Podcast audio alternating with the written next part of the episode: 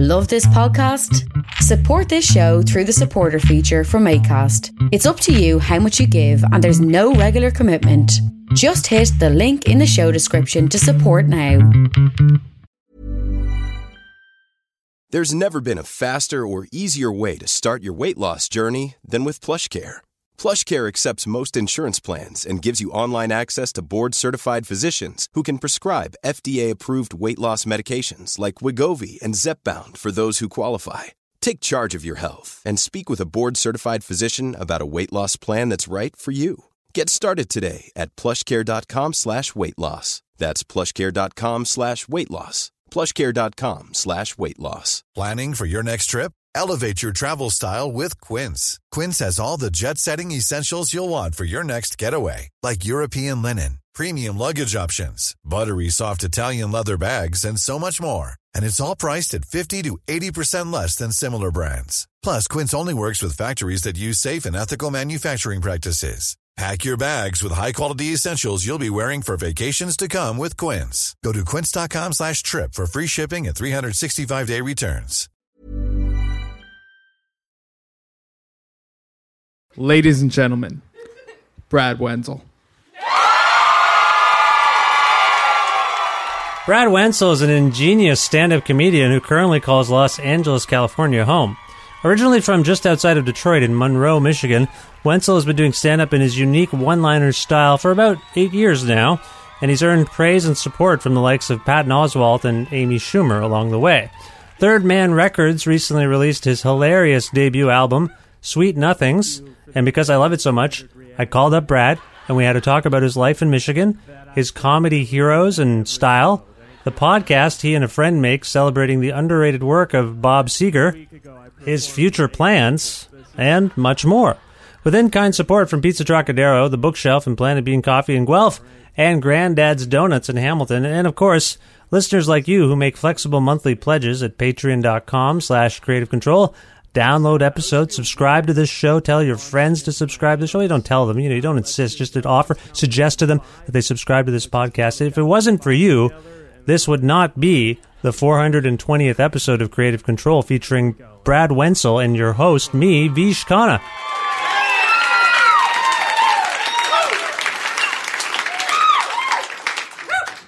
Thank you for that very standard reaction that I definitely get at every show. Thank you for that. A week ago, I performed for eight people. This is. That was very nice of you. I appreciate it. Thank you. All right. Here we go. All right. Easing in, getting used to me. Okay.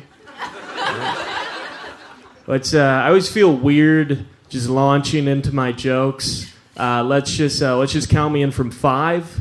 Let's just count it down from five together, and then I'll go. All right, all right, all right.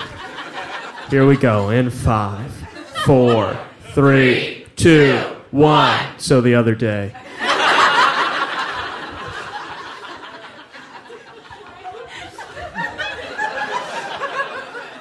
The other day, uh, the other day, a bird shit all over my car. There's no actual shit. He just made a lot of negative comments about it.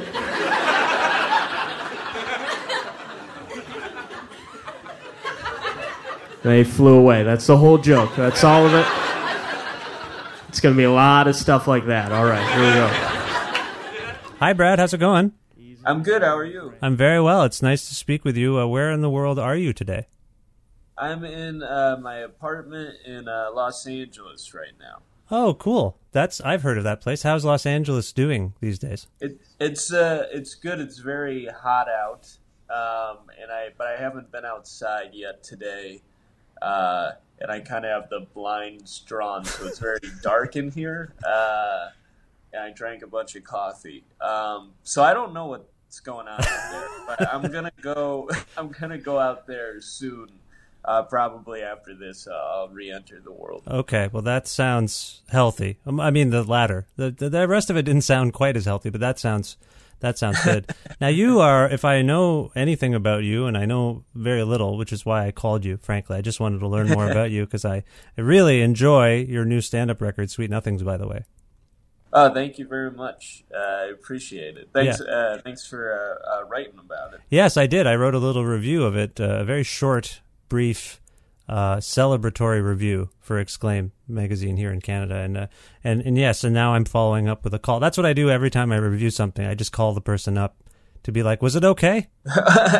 well, yeah, you did great. It was it was very flattering. I, I, appreciate it. Yeah, no, it's my pleasure. My wife and I were enjoying the record just the other day, and uh, she's a big fan now of yours as well. I want to. I, uh, my point here is that I believe you're a Detroit person. Is that correct?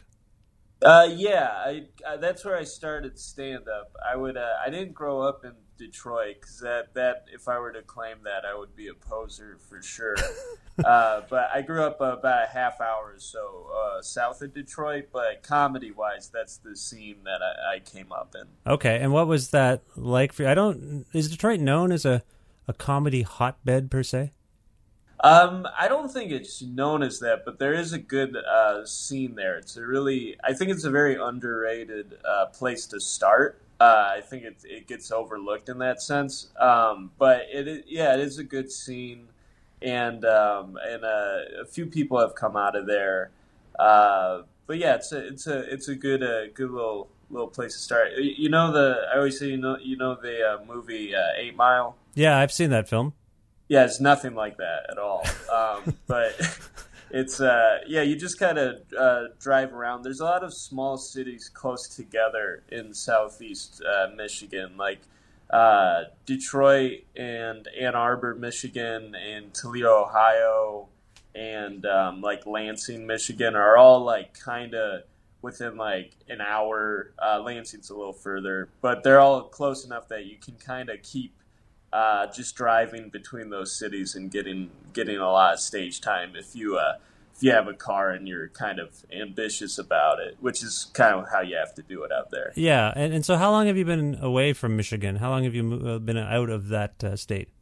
Uh, just over two years now. I moved to Los Angeles. Okay, and, and do you have it like we? You know, it hasn't quite been. What has it been? Five, six years since we heard that Detroit uh, sort of had uh, was you know done essentially? Like, oh, the yeah, the bankruptcy that was uh, 2012, I think. And uh, but it, it it's weird because that was I think that's right when things started to sort of turn around a bit. So I had this big sort of public sad looking headline about it, but it was kind of from then on that things started to uh, like they're still working on it, obviously, but it, it, the vibe was that things started to gradually get uh, better after that point. Okay. Uh, yeah, so it's not uh, people are more. There's like a stigma uh, about Detroit that I think is uh, kind of overblown. Like it still has its problems and stuff, but it's not. People act like it's a third world country or something. Yeah, I mean, did you growing up in Michigan near Detroit? did you have a was it relatively safe, good upbringing and that kind of stuff? Yeah, where I grew up, like like I said, where I grew up wasn't Detroit at all. Like it wouldn't I wouldn't classify it that way. Yeah, uh, yeah. It it was um, where I grew up was almost more teetering on rural. Like I grew up in a smallish town, Monroe, uh, uh, which is pretty small, and then I grew up kind of on the outskirts of that town, so kind of out in the boonies. Um, and yeah, it was there wasn't a lot of anything. It was a lot of um, I, I grew up across the street from like a golf golf course, a public golf course, and a sod farm, which is just grass. Uh, they just grow grass right. for like people to come by for their lawns. So, and then that was like corn at a point. So there wasn't like a lot of anything. Uh, that that's why I think um, becoming a comedian and stuff is always. Uh, uh, it's such a contrast just because like I, I, grew up in a way where uh, once I got older I would go somewhere with tall buildings and I was like wow I can't believe how tall these buildings are uh, so it's uh it's very yeah it's, it's very different than LA did you have the experience growing up in, in well you're ostensibly saying that you grew up in a suburb of Detroit I think right yeah, though it wouldn't. People there wouldn't even. It's too far to even count as a suburb of of Detroit. It's like a half hour, which by that point, uh, it, like doesn't count anymore. Okay, yeah, um, no, no, I, that that's fair. But did you find that you had to when you came of age and could go to Detroit? Is that where you got your kind of cultural fill of stuff? Like, is that what you would do? Yeah, every uh, every any town I went to, like I went to college in Toledo, uh, which is uh, Monroe, where I grew up, is halfway between D- Detroit and Toledo. So I remember Toledo's a fairly small city, but when I was like 17, it felt like a, a like going to a big city. Um, and then uh, I spent a lot of years in. Uh, my girlfriend went to the University of Michigan, so I spent a, lot, a few years uh, living in Ann Arbor, and uh, that was that was definitely more uh, a lot more going on there Mhm. um, than than those other places and stuff. And uh, yeah, I would say it- that's sort of nature of comedy in general. You you travel a lot and you get to expose yourself to different places and things like that. So, like, you're growing up and, and you're living your life. I like, and, and so, how do you come into contact with comedy? Uh, first of all, do you remember what it was? Was it TV? Was it a magazine? Did you see someone perform? What was it? It was uh, it was TV. It was um, Comedy Central. Um, they used to play when I was a kid. They would play like stand up specials, especially the like the half hour the Comedy Central presents. They would play those at like three thirty in the afternoon, like a lot. So you just as a kid could just kind of stumble upon uh, stand up, and uh, and that's how I found like uh, uh, Mitch Hedberg and Stephen Wright and a lot of the the one linery guys that I like uh, loved when I was a kid. And uh, yeah, that that's what I would say uh, where I saw it at the first time. So you you, described uh, Stephen Wright and Mitch Hedberg as one-linery guys. I think uh, you're quoting my review of your record at this point. Just, you, you mentioned one-linery things. Like you you are. Do you do you do you believe in this label for yourself? Are you a one-liner comic? I would say so. Yeah, I do short jokes. I have a few longer ones, uh, so I mix up a little bit uh, as the as kind of the longer I'm on stage, the more I think I'll mix it up. Um, but yeah, overall, I would say I would be in that genre. Okay. So what what has drawn you? You mentioned those two comedians and and the way they made that work for themselves in their own unique and idiosyncratic way. But what is it about one-liner comedy that appeals to you? I mean, you, you mentioned you're mixing it up, but I'm just curious. Like, did you try different longer form stories and jokes, and then just figure out that maybe the one-liner stuff was more satisfying? No, I was doing short jokes like right out of the gate. Um, that's how I've always done it, and I found that that uh, that's what I'm good at, and that's what works. Like I, uh, if I could tell like a ten minute story, I would do that. But I don't. I'm not particularly uh, good at that stuff. Maybe I will be down the road. Maybe it could change. Um, but I kind of always wrote short jokes. They just um, they weren't as good, and then you you just over time you get you get better at writing jokes and and performing them. Um, so yeah, that was kind of.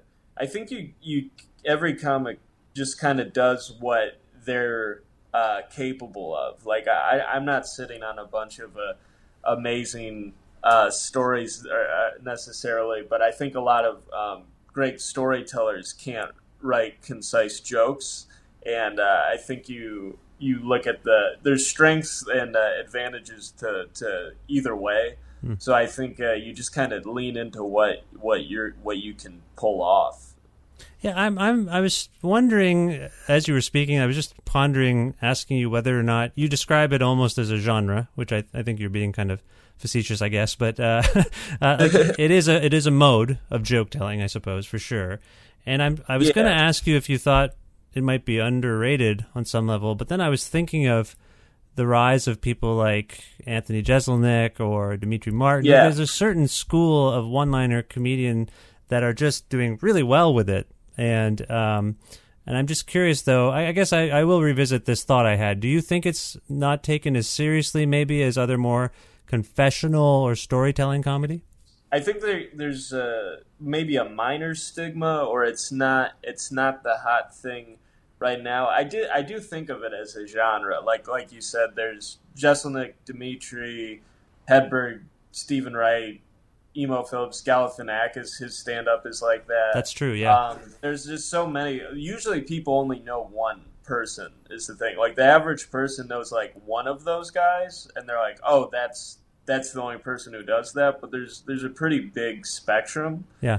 Um, but yeah, I would say uh, I think there there's a vibe that um, there there's definitely emphasis on on more uh, personal and confessional type of uh, stand up, and I think that's great. Um, I think that's uh, uh, amazing. But I think sometimes people get the impression that if you are talking about something more observational, uh, or say, say, you do a joke about, um, uh, let's say, coasters or something, the impression is, well, anyone could tell that joke. Mm. but I don't think that's true. I think that people forget it's actually really hard to write a really great joke about coasters and tell it well. And uh, uh, I think that's what made uh, Mitch Hedberg so great was uh, his jokes. Uh, most people couldn't pull off. Um, he only it was the way he was saying it that made it so funny. And if someone went up and just tried to repeat what he said, it, it wouldn't work. And I think that's usually the case. Jeselnik's another guy is like uh, great delivery, great timing. I don't think just anyone could do his jokes, but I I think sometimes that's the way it's looked at is like, oh well, anyone could do that, but I, I don't necessarily think that's the case. No, I mean anyone who's seen Jeselnik and watched him engage in crowd work as well. I mean that yeah. that is it's an astonishing thing uh, to see him do stuff like that. Uh, I have to say.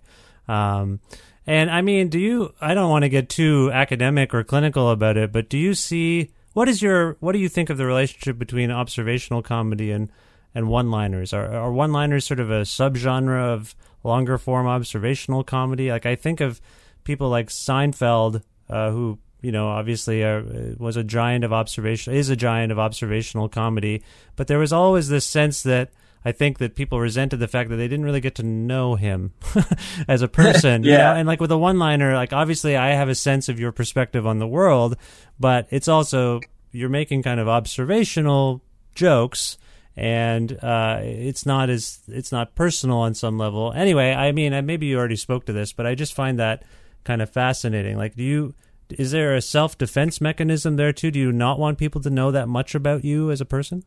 There might be on some level. I, I just don't think I'm that interesting to be honest. I I'm I'm kind I'm just uh, I don't I don't know if uh, if it if it's that uh, yeah I just don't know if it's that interesting. I, I think I would rather just uh, tell a funny joke I guess um, than uh, than talk about me personally. Um, but we're in an age where everyone is interesting. Yeah, I don't think that's true. I think there's a lot of boring people. I think I'm fairly boring. Yeah. Um, uh, maybe, maybe, uh, and this could all change. You know, we could have this conversation in, in five years, and I, I, could have a radically different um, actor opinion on it, I guess. But yeah, for right now, I think it also came from starting stand up so young. Hmm. I was uh, 17 when I started, so no one wants to hear about your opinions or your life when you're 17, but you can kind of get away with talking about things everyone uh, knows. Like everyone knows birds. So if you tell a really good joke about birds, they're to be like, yeah, that's pretty funny. Um, and so maybe that's part of it. Uh, but yeah, that's just sort of how I figured out how to do it. I guess uh, I don't know if that answers the question. No, no. I mean, it just sounds like this is this is this is our way of knowing you. I mean, this is an extension of you and your belief in the fact that you are boring and that your jokes are more interesting than you. Your work is more interesting than you. I would say so. And my friend uh, Mike Czar is a comedian, and he uh, he's he's a close friend of mine, and we do a lot of shows together on the road and stuff and he he's under the impression that people learn about me from the jokes um, when I'm on stage, like more than you would think. Um, so maybe there's something to that, but that's just his opinion. He he said to me where I'm like, I've I've said like maybe it's I've I've expressed like concern where I'm like maybe it's bad that I don't talk about myself more, and he's like I think people learn more about you than you realize when you're on stage. Um, uh, maybe just in a sensibility way. Uh, but yeah, I'm not. I'm not sure. Well, you you have a. It sounds like to me you have a certain amount of of uh, modesty, and I'm calling you today from Guelph, Ontario, which is about four and a half hours from uh, Michigan, let's say. And, Oh, cool. Well, I'm just curious if Canada. I I don't mean to make this all about us, but did Can- did being so close to Canada have any impact on you? Did you absorb any Canadian culture, Canadian mannerisms, anything like that? Um, I would say, yeah, I go. Uh, I would go over to Windsor uh, and do shows. Um, so that was my usually my brush with Canada was going across the D- Detroit River to go do shows there, and then um, Tim Hortons is my favorite coffee, and it's super uh, prominent in Michigan, and I can't get it in Los Angeles, and it's a real. It's been a real tough time for me. uh, I love Tim Hortons, and when I'm back in the Midwest, I seek it out uh, very aggressively. Okay, so it's primarily our coffee chain that uh, yes, has the head. not our. and people ask if I'm Canadian from time to time, and I s- and I'll say, well, uh, Michigan, so about as close as you can get, I would say, uh, as far as the states go. Right. So you feel a little Canadian. A little Canadian, yeah. I think I think Michigan's the most Canadian part of America, if you had to pick. Yeah, I, I think I would agree with that actually. Or maybe upstate New York. Would you? Maybe no. Upstate New York definitely has an American feeling. I would say. Yeah, Whereas Michigan does feel like there seem to be more deer on the side of the road. I, yeah, yeah. There's a lot of deer. Yeah, I guess there's just there's too many. That's how that's the way it was always framed to me is that there's there's like just too many deer now, and Yeah. it's like kind of a problem. But yeah, yeah, no, it, it is a, it's, it's, it is. I think there's too many deer and too many geese. There's just Canadian animals are taking over. I think. it's I think it's because they're so majestic. People don't want to eat them as much 'cause- but they're very pretty to look at. Yeah, no, I, I, I, hear you there. So, I mean, you're on this uh, record label with this record. I mean, before we get to Third Man Records, which is a a, company uh, that was founded by your fellow uh, Michigan native there, Jack White. Uh, before we get to that, I'm just curious about this this set, uh, this set that appears on Sweet Nothings. How long did it take you? Did you say you're 17? How old are you now? Uh, twenty five. Okay, so you've been at this eight years. Yeah, And does any? I just did some. Do you see that? I did math. That was amazing. that was very quick. Yeah. so, uh, is is any of this material uh, stuff that you uh, that you know is part of your origin story? Are you are you well past that? Like, I'm just curious if any of your earliest material is reflected here.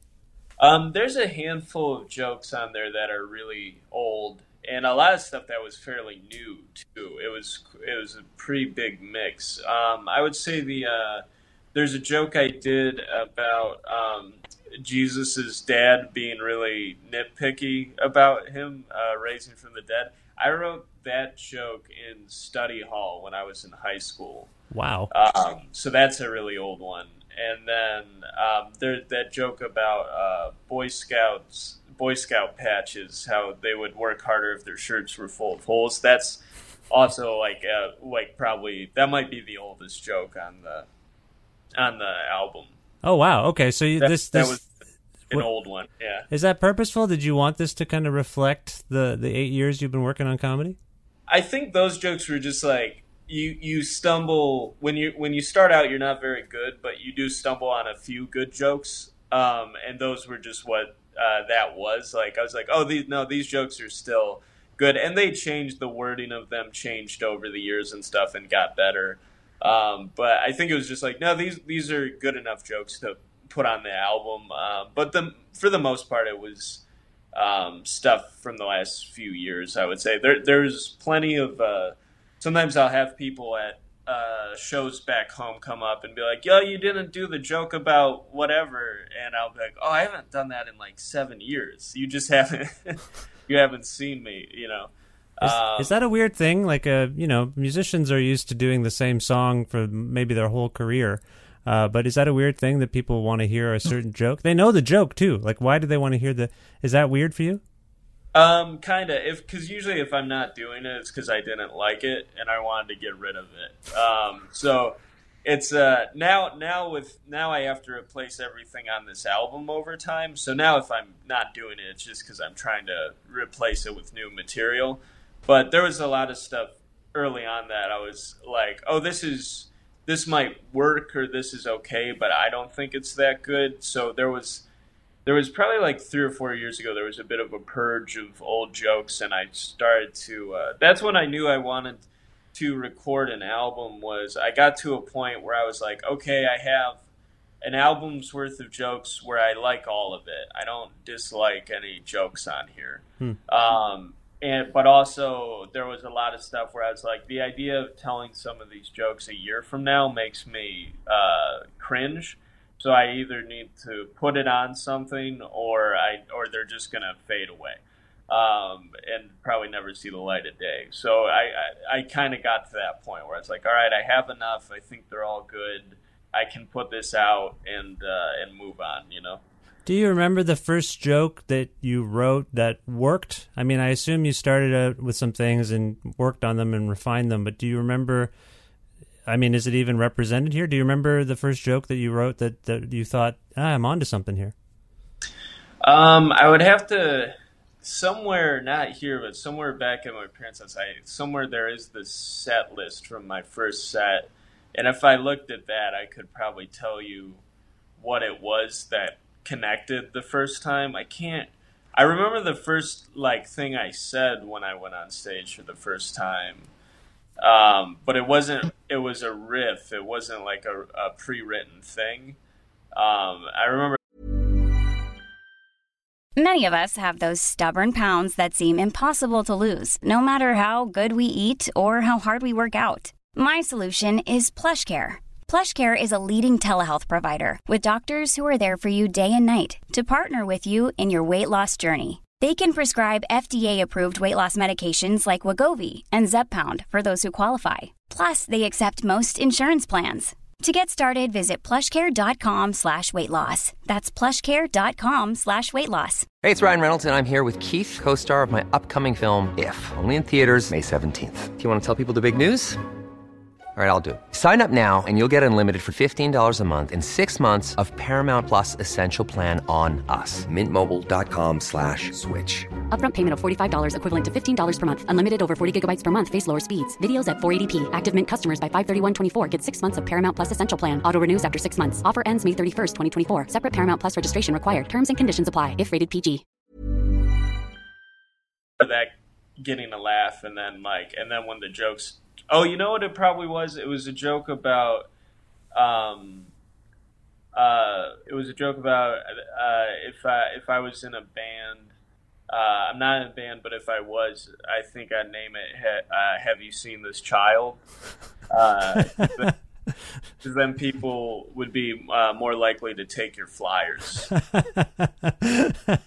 That's good. That's very strong. Yeah, yeah. and then. Um, uh, yeah, and then uh, yeah, it was. Uh, I think the act out was uh, "Have you seen this child?" Were pretty good, and then uh, and that was I think that was probably in that first set and probably the first you know joke, and then like years later, like I realized uh, Hedberg had a joke about flyers that was really funny, and I was like, you know what, I'm, I'm people are already gonna compare us. I'm already too similar to that guy, so I think I nixed that joke later on.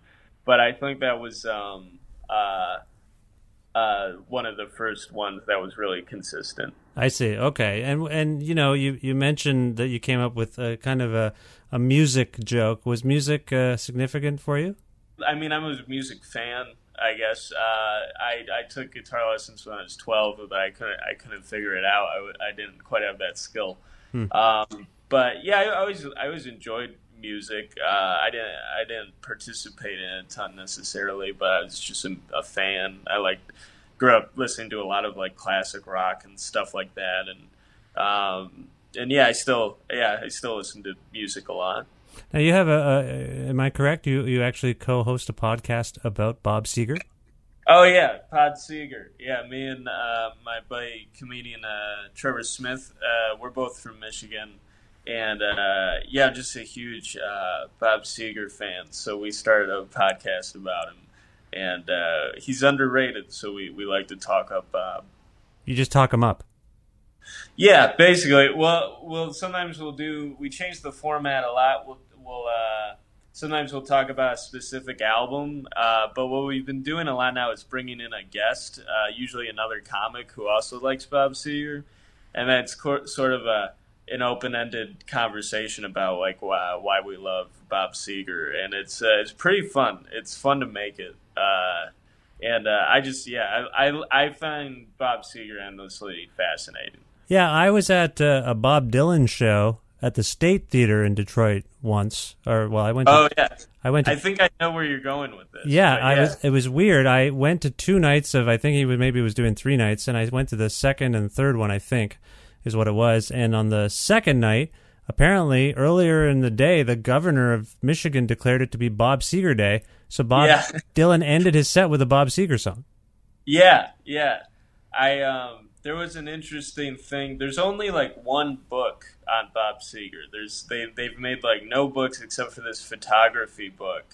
And there's a story in there about how when when Bob wrote that song, uh, he played Get Out of Denver. Yeah. And I guess he wrote it initially, he wasn't like thrilled about it because they, I think they wanted to make it a single, and he didn't feel like it should be. So he kind of was annoyed about that. And then uh, we, what happened was he went into the Rock and Roll Hall of Fame that day, uh, and so that's why it got declared uh, Bob Seger Day, which has happened like a bunch of times over the years.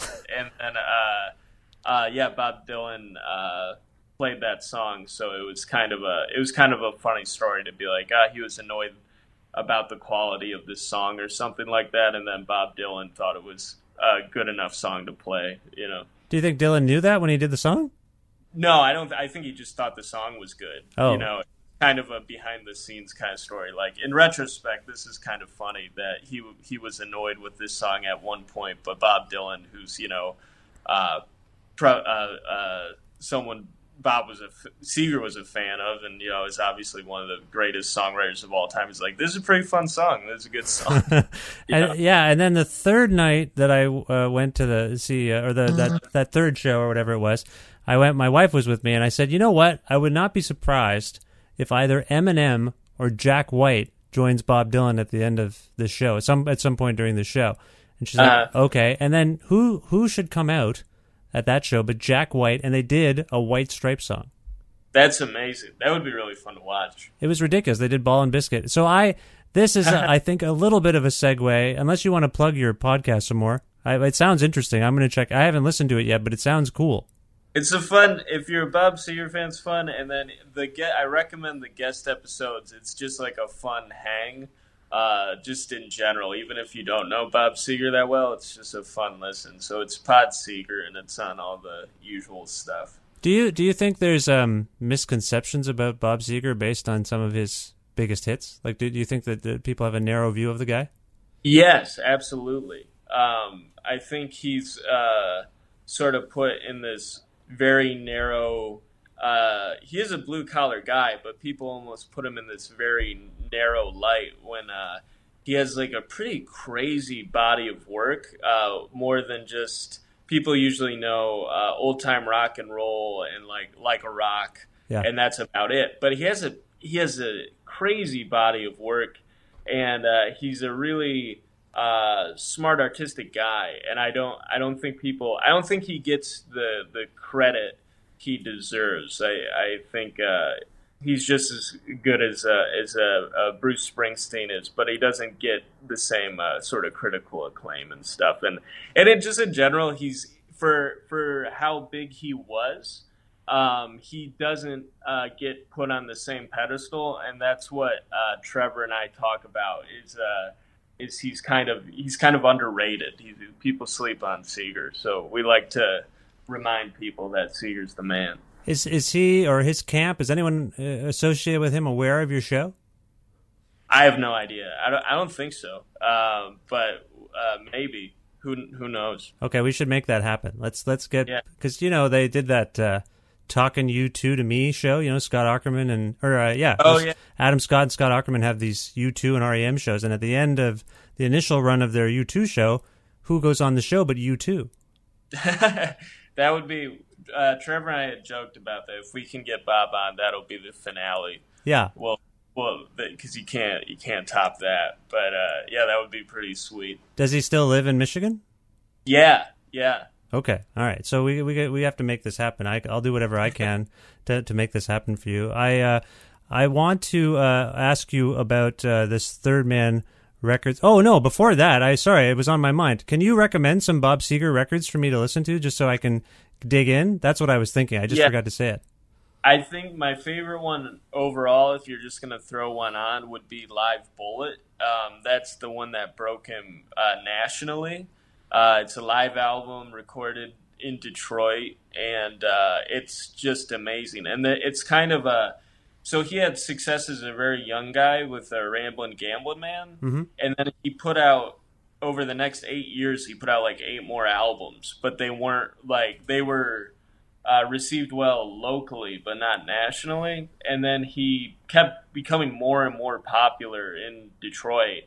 And then he recorded this live album, which is basically a sum of all the the best stuff from those eight eight previous albums. Okay. And and on top of that, they just a lot of those songs just sounded better live. Like he just performed the shit out of it. And then uh, I don't know if I can swear on here. Um, Yeah, you can. We- Anything goes. Anything goes in Canada. It's fine. Okay, cool. And uh, so that is what broke him nationally, and so that that I think overall is like the most fun one to just throw on. I would say Live Bullet. And, Okay. Uh, yeah, and then his next like three albums were all huge successes. Okay, live bullet. I will start there because I have to confess I have not dug deep into Bob Seger, but now this Pod Seger podcast makes me think I, there's a whole world I need to discover. It's important we talked. I I think so for multiple reasons at this point.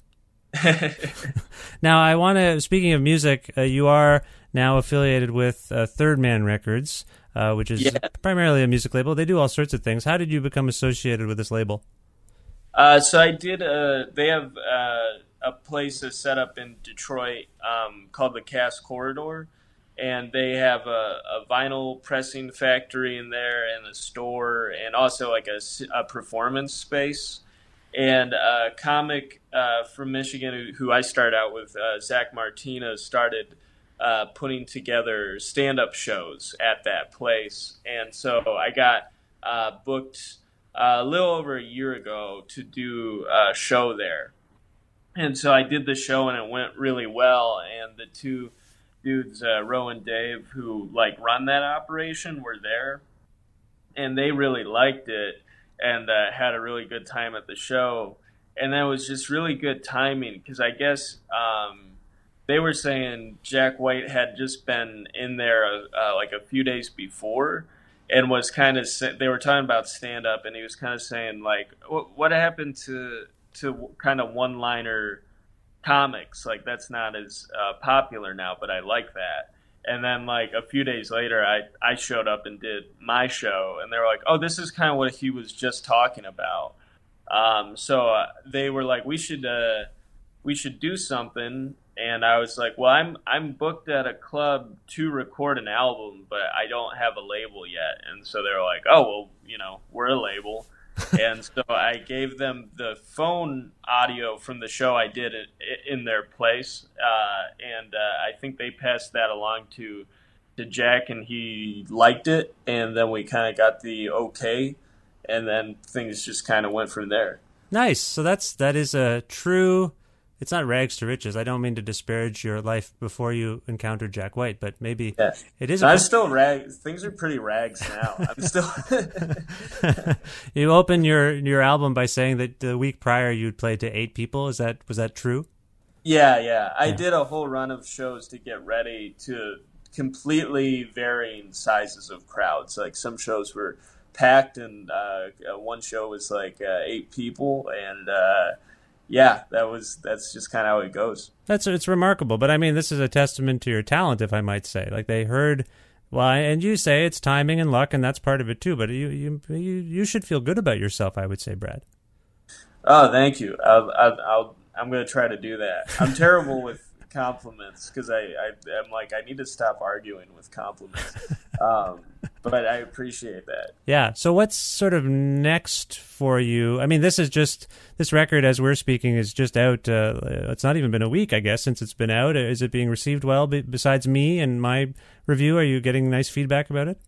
Yeah, it seems it seems to be uh, uh, the Comedy Bureau, which is the uh, big uh, LA comedy website, did a nice write up on it also, and uh, people have been saying nice things, uh, and to me personally, so it seems like people people liked it. I mean, if they didn't like it, I don't know why they would say anything to me. So maybe people are quietly seething about it but uh, it seems like people like it, which is nice. And do you feel a sense like uh, like there's some momentum here? Like, uh, are there is there chatter about opportunities that you're like, whoa, what what's going on? Um, I hope so. I, I hope it, it leads to that. There's definitely um, with uh, Patton Oswalt tweeted about it, and Amy Schumer tweeted about it, which is really nice of them. Uh, which I think helped kind of get the word out uh, about it, and so um, it it feels like there there's more.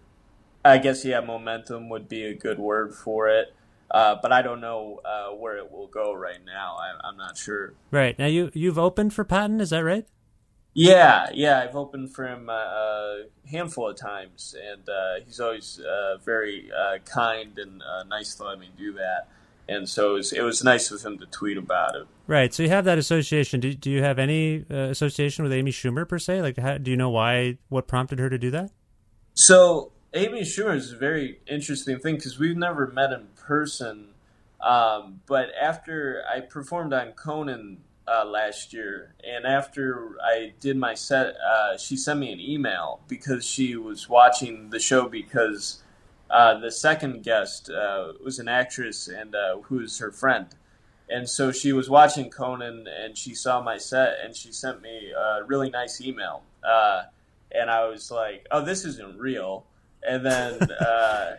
Uh, and then it ended up being real, and I was like, "Oh, cool!" So she was just like, it was just a very nice, you know, if there's anything I can do, like your funny email, and so then uh, when the album was coming out, I was like, oh, this this would probably be a long shot, but I can just let her know it exists, you know? Yeah. And uh, and then she was like, in like in like two minutes, she like tweeted, uh, tweet like posted about it, and so it was uh, yeah, it was very very nice of her.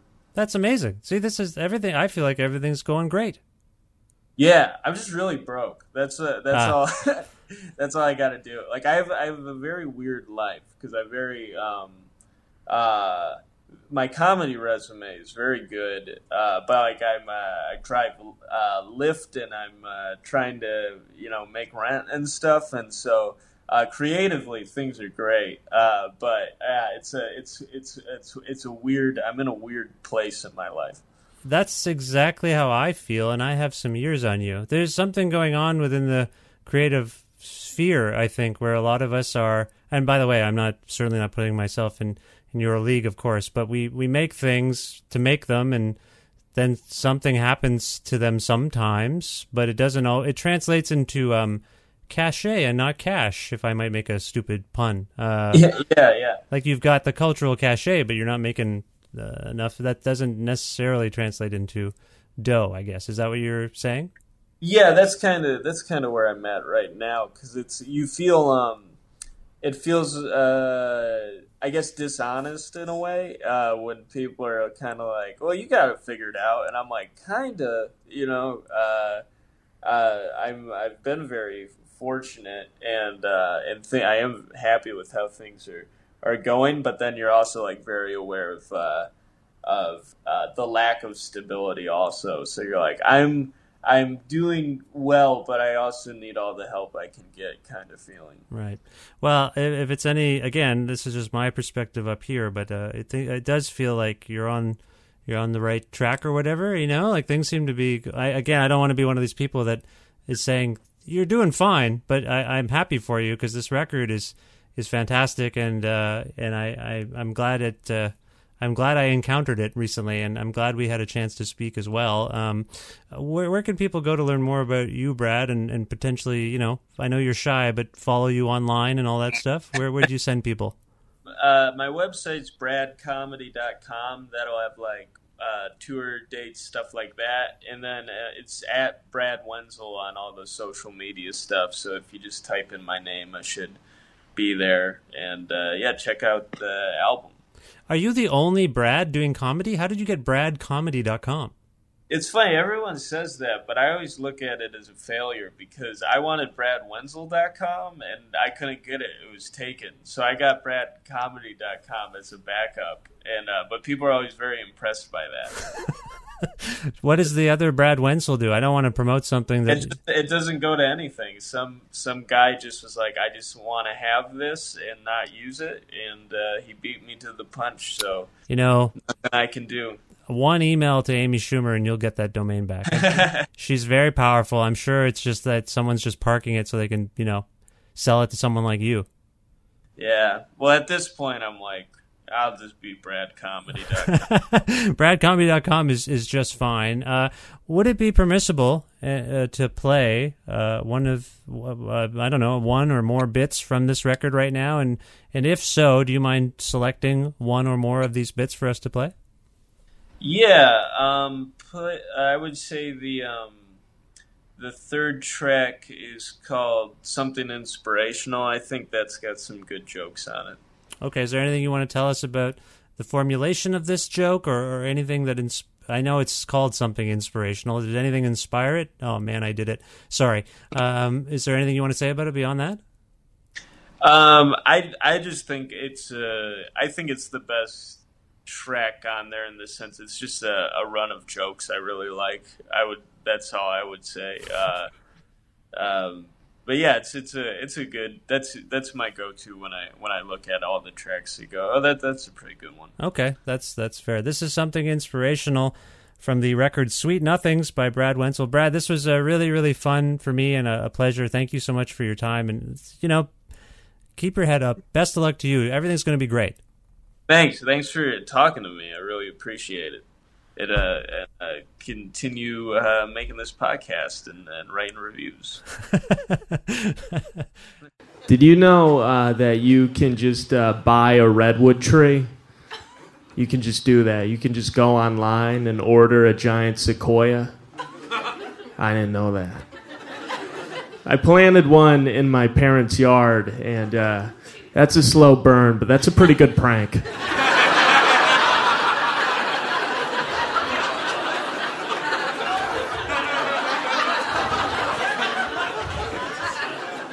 Going to be a real big tree.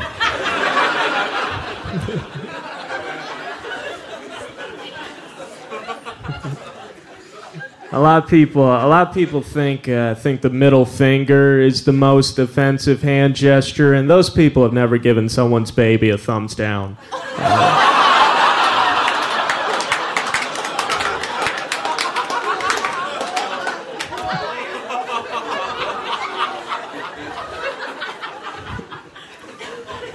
way worse. Yeah. This is, a, this is something inspirational I like to keep in mind. I find this very inspiring. Uh, early on in his career, uh, Dr. Seuss was rejected by 27 publishers. It's like no matter what happens, don't ever let anyone tell you that you have to like Dr. Seuss.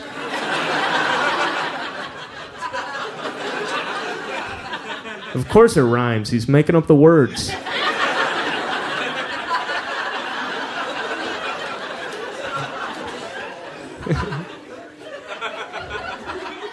there's a there's there's something I noticed. Uh, I noticed that a a woman wearing overalls is always a thousand times more open minded than a man wearing overalls.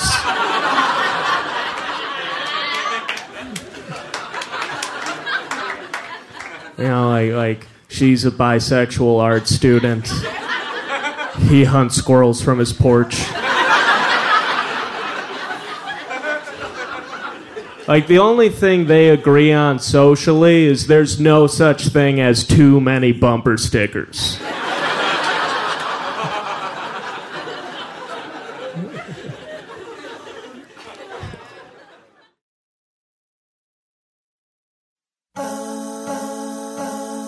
Special thanks to the very funny rising star, Brad Wenzel, for appearing on this, the 420th episode of Creative Control, which is part of the Entertainment One podcast network and is available on all iOS and Android platforms and, and also on things like YouTube, Spotify, and Audioboom. If you can't find an episode that you're looking for for some reason on any of those platforms, it's possible. Or if you want to learn more about me and sign up for my regularly scheduled newsletter, please visit my website, vishkhanna.com. You can like Creative Control on Facebook, follow us on Twitter at Vish Creative or at Vishkhanna. You can listen to a radio show version of Creative Control on Wednesdays at noon Eastern Standard Time around the world at CFRU.ca or on an actual radio at 93.3 FM if you're in or near Guelph. Also, please visit patreon.com slash creative control to make a flexible monthly donation to keep this podcast going. It could be in any amount you choose. It could be $2 million a month or $1 million a month. It doesn't have to be two. It could be $1 million a month. Go to patreon.com slash creative control and please pledge at least $1 million a month. Your support is greatly appreciated. Thanks again to Pizza Trocadero, The Bookshelf, and Planet Bean Coffee, and Granddad's Donuts, of, of course. Uh, I have to thank them too. That this, this, all of the in-kind support and free coffee and donuts and pizza and books that this, these places provide me, it's great. Thank you for that. Thanks to my dear friend Jim Guthrie. We listen to comedy records and comedians all the time, and we laugh about them. And he he loans me his song. The rest is yet to come. The instrumental version of that song for the uh, end credits of the show each week. So thank you, Jim. JimGuthrie.org for more info about him and his amazing music. And you, thank you for listening to this show. Thank you for listening to this episode up to this point. I mean, you've gone the whole, almost the whole way, and that that means a lot. I appreciate you listening to this show, and and if possible, you know, giving it a nice review or rating on your podcast platform of choice, and certainly downloading episodes helps a lot in, in this modern age. So if you download the episode, that's great. And again, subscribe to the show. Subscribe to the show. That would be the best way to keep up with me and, and this program is to actually subscribe to the podcast. That's all I have to say for now. I will I will talk to you very soon, and I, I hope you're well. And uh, that's it. Bye for now.